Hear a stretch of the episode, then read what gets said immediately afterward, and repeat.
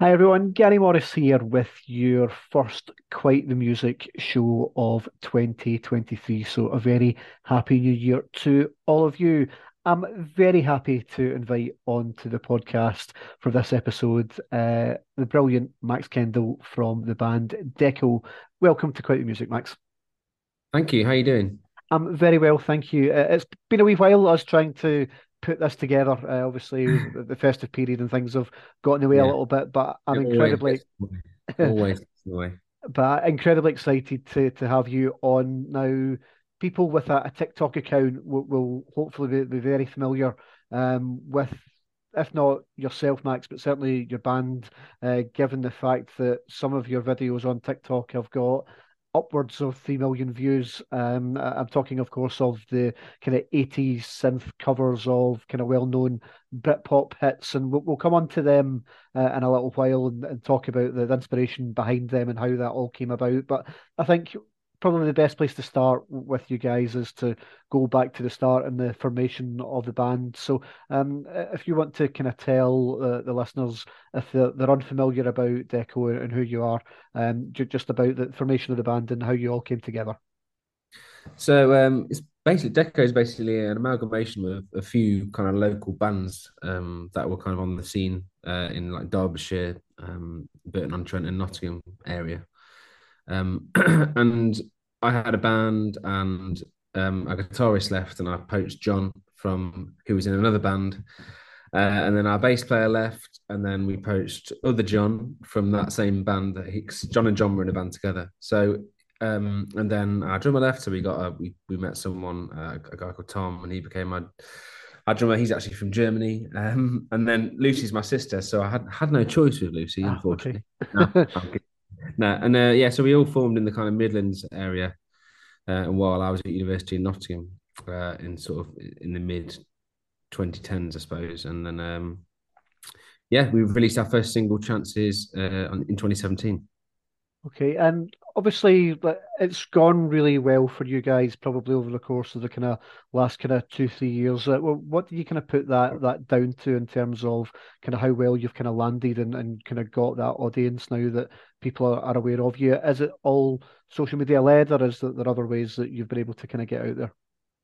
Um, well, I think first, firstly, I think we kind of, we kind of, uh, I guess found ourselves musically like we kind of knew what we wanted to do. Like the first sort of two or three years, we were kind of playing around, experimenting, experimenting with different things, and I think um, we kind of hit a hit a bit of a rhythm. Um, and yeah, we kind of once we kind of found that things started to happen, and you know we started to write better songs, more people started to listen, we started sending out tours, and then when lockdown happened, um, like we were meant to be playing Glastonbury that year and all that kind of all that kind of stuff, and it was really gutting because we just we just released a, an EP. So it was it was difficult time, but we we like turned it all around and started writing loads of songs, um, and started that, and that's when we started to think of uh, little ideas to do on TikTok, just sort of silly things really, and um, obviously things snowballed when we started doing the mashups. Um, and things like things really changed. Like we became a slightly different band because of that, in a way. Um, you know, we, we've always been about our original music, and we still are. And hmm. but we kind of using these mashups as a kind of, I guess, I don't, I don't want to say it like this because it sounds boring, and but it is kind of a great marketing tool for us. You know, it reaches loads of people, and, and if ten percent of those people go and listen to our own music, you know, that's more people than we had listened to our own music before. So it's it's a really great way to do it, and also I think mainly we really enjoy doing the mashups, or at least I, I obviously do most of them. Um, and I really enjoy it, and I feel like my production skills have improved by doing them. So it's all kind of helped towards a bigger picture, really.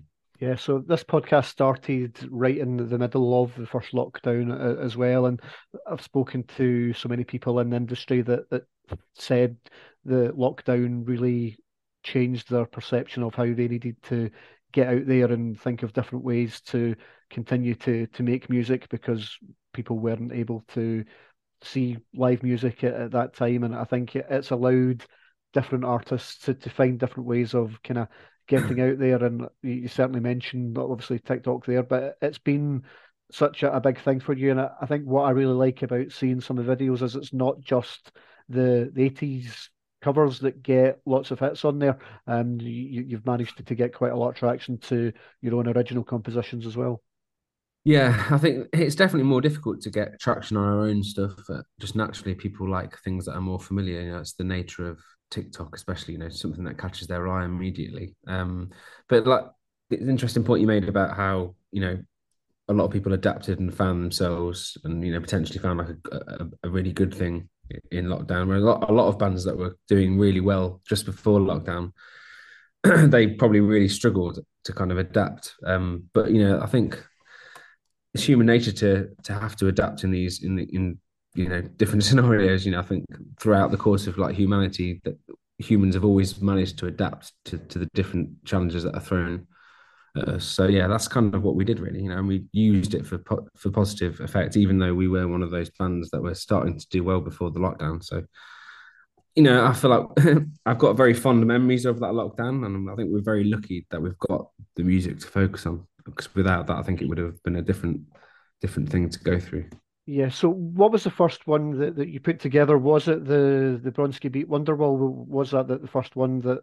You, yeah, you yeah, did? that was the first one. It that was the first one that went um viral, if you want to call it that. But that what kind of cat was a catalyst for doing that was um I don't know if you remember um that's the sea shanty that went viral as well. The yes, yeah, not too long before. Um, and uh, we've been we've been trying to kind of find our TikTok niche for ages by that point, and nothing was really kind of striking any chords with people clearly. And um, our manager said, "Oh, why don't you do like a deco style cover of the, the sea shanty?" And that went down really well. And I realised that actually I really enjoyed doing that, and it basically turned out it turned out that I just basically 80s 80sified that sea shanty, which was quite funny. Uh, and I thought, oh, I bet I could do this with like loads of hits. And make, you know, so I sat down at the keyboard and started playing what I wonder what Wonderwall would sound like in the 80s kind of thing. But then I ended up just playing Bronski Beat, um, which which is why I did it with Bronski Beat. And I thought, oh, maybe I could do a mashup. So it all ha- happened very organically. But yeah, interesting. Yeah, and uh, I'm a big fan of 80s music, so uh, I presume that's your kind of niche and where you gain a lot of your inspiration from is that that kind of style, kind of bands like Bronski Beat, New Order, Erasure. Is that where you get a lot of your, your influences from your sound from?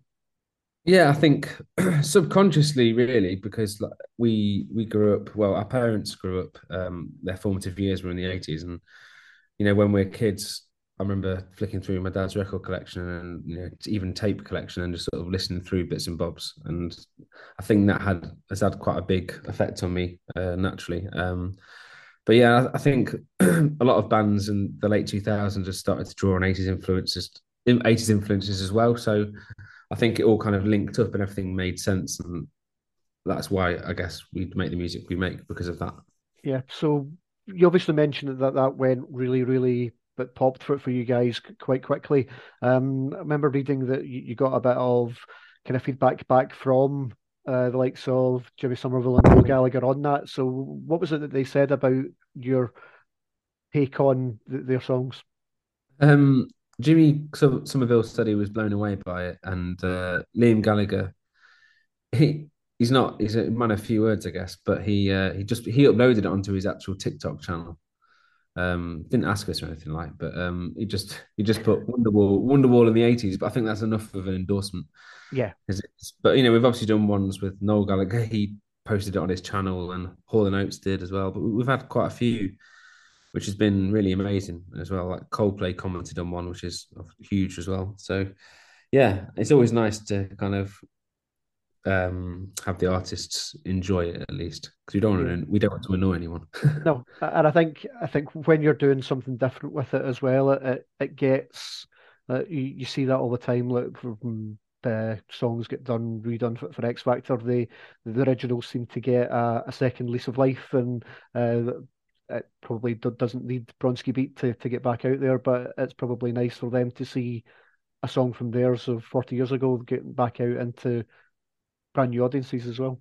Yeah, I, I think one thing that contributed it, to it that we didn't really realize at the time, but um, BBC, the BBC had just released it. I think it was BBC. I'm not sure. maybe it was Channel Four, but uh, there was a TV show called It's a Sin, which came out at a very similar time. So I think that kind of a lot of the tracks that we were doing were actually featured in It's a Sin soundtrack. Um, and yeah, it just it was a really happy accident that was. No, brilliant, brilliant TV show. To be fair, so no, it's always good to get featured on a show that, that does so well. Um, I think for that, like, I noticed like, on Apple Music, you, you you don't have a lot of your your covers on there, but you do have the the version of Bittersweet Symphony on there, which obviously the, the Verve yeah. cover. Um, so what's the thinking behind that being available on Spotify platforms and maybe some of the other ones only available on like, Instagram and TikTok? Uh, yeah, I mean, we always get asked this, and it's it's a real shame, but um, basically, um, we, we're not we're not allowed to release the actual mashups. Bittersweet Symphony isn't a mashup; it's just like an '80s style version, mm. like you say. And because of that, it's a simple cover, and therefore it's it's easy, very easy to get a license for. But when you've got two different songs that are mashed up together, you've got to get permission from each of the songwriting parties, if you like. Hmm. Um, so it's very complicated, and we tried to get clear. Like a, a record label wanted to release the Wonderwall and um, Bronski Beat mashup, but um, um, Bronski Beat said yes, of course, uh, and Noel Gallagher's side said no, unfortunately, which is mm. you know you can't change that. That's their decision. So, yeah, I mean, I felt like it was a a bit of a blessing and a curse, really. That kind of that kind of decision because you know potentially if that got released at, at that time, we we'd just be known for that one cover potentially, and that would have got Whereas this this ended up getting like a label uh, interested in us, and we ended up doing loads of sessions with different writers and producers, and yeah, so it, it kind of it it was as I say a blessing and a curse, but that that is why, and um, it's really hard to explain to people why we can't release them on Spotify and Apple Music and so on. But that is the reason. But you know, if we do more '80s versions as as opposed to mashups, then maybe we could get a few more on there. Yeah, so if people were to, to come and see a, a Deco show, do, do you get a, a, bit of a mix of some of the covers and obviously your own original songs as well?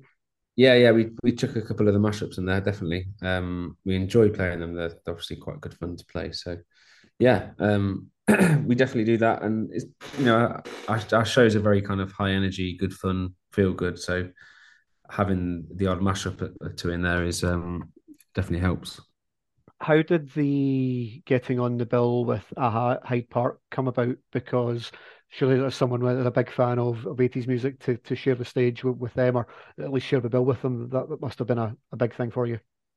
Yeah, definitely. We've um, we've had a couple of moments like that. We did um, the year before we did it with Boy George and Culture Club and uh, Chic and Nile Rodgers and Chic. Um, and yeah, like to play with music icons like that, it's uh, pretty incredible. Like the the Nile Rodgers one is particularly memorable um, because he came and said hi five minutes before we went to go on, and it completely threw me off my vocal. and I, I was so starstruck. I'm, I don't normally get starstruck. I'm normally fairly chilled, and you know, like to just see if see see if I can actually have a chat with them, kind of thing. But I, I just I just couldn't think what to say to Nile Rodgers. But he was lovely. Yeah, and obviously your own original song "Rain" that came out last year that that mm-hmm. seemed to, to land quite well and, and was obviously featured in a few kind of mainstream TV shows as well. And you, managed yeah. to get Barry from EastEnders involved in a, a bit of the video in there as well. So, um, would you say that that's probably been your your most successful original composition to date so far? I think so. Yeah, like straight straight off the bat, um, you know, it was very well received, and I think we'd been playing that uh, that song live for a long time. So a lot of people had seen it on the January on the UK tour we did last year, and we're kind of waiting for it to be released. And it was also on uh, one of the TV shows before we'd released it as well. So yeah, it went down really well, and obviously getting Shaun, um, aka Barry, involved in the video was definitely a plus because it's that it's that kind of thing again. You know, when people see something familiar your eyes are more drawn to it, and that's just the way you know our brains work. I think so. It's definitely like a good way to kind of market a, a song for sure. Yeah. So, so what does twenty twenty three look like for for for yourselves and for the band? Um, new music coming out as well. Yeah. So um, we, we've we've honestly we've been waiting to release so much of the music we've got ready to go for, for such a long time. Um, but we're going to be releasing an EP um, in the next few months, uh, which is going to be exciting.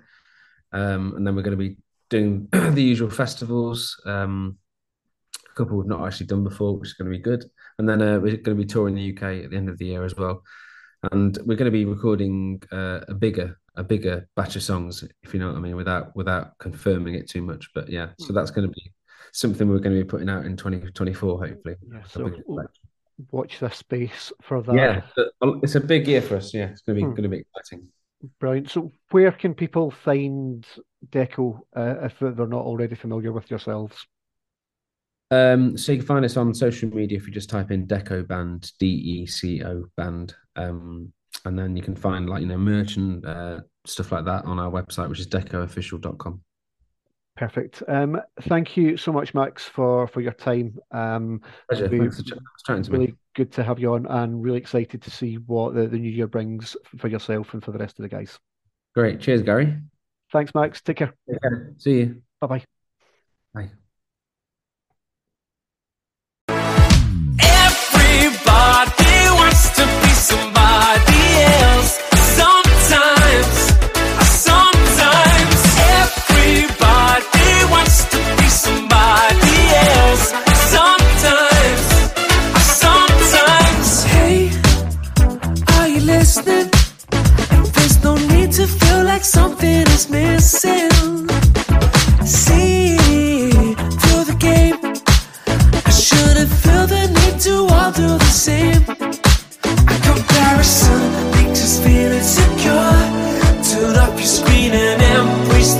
And you are.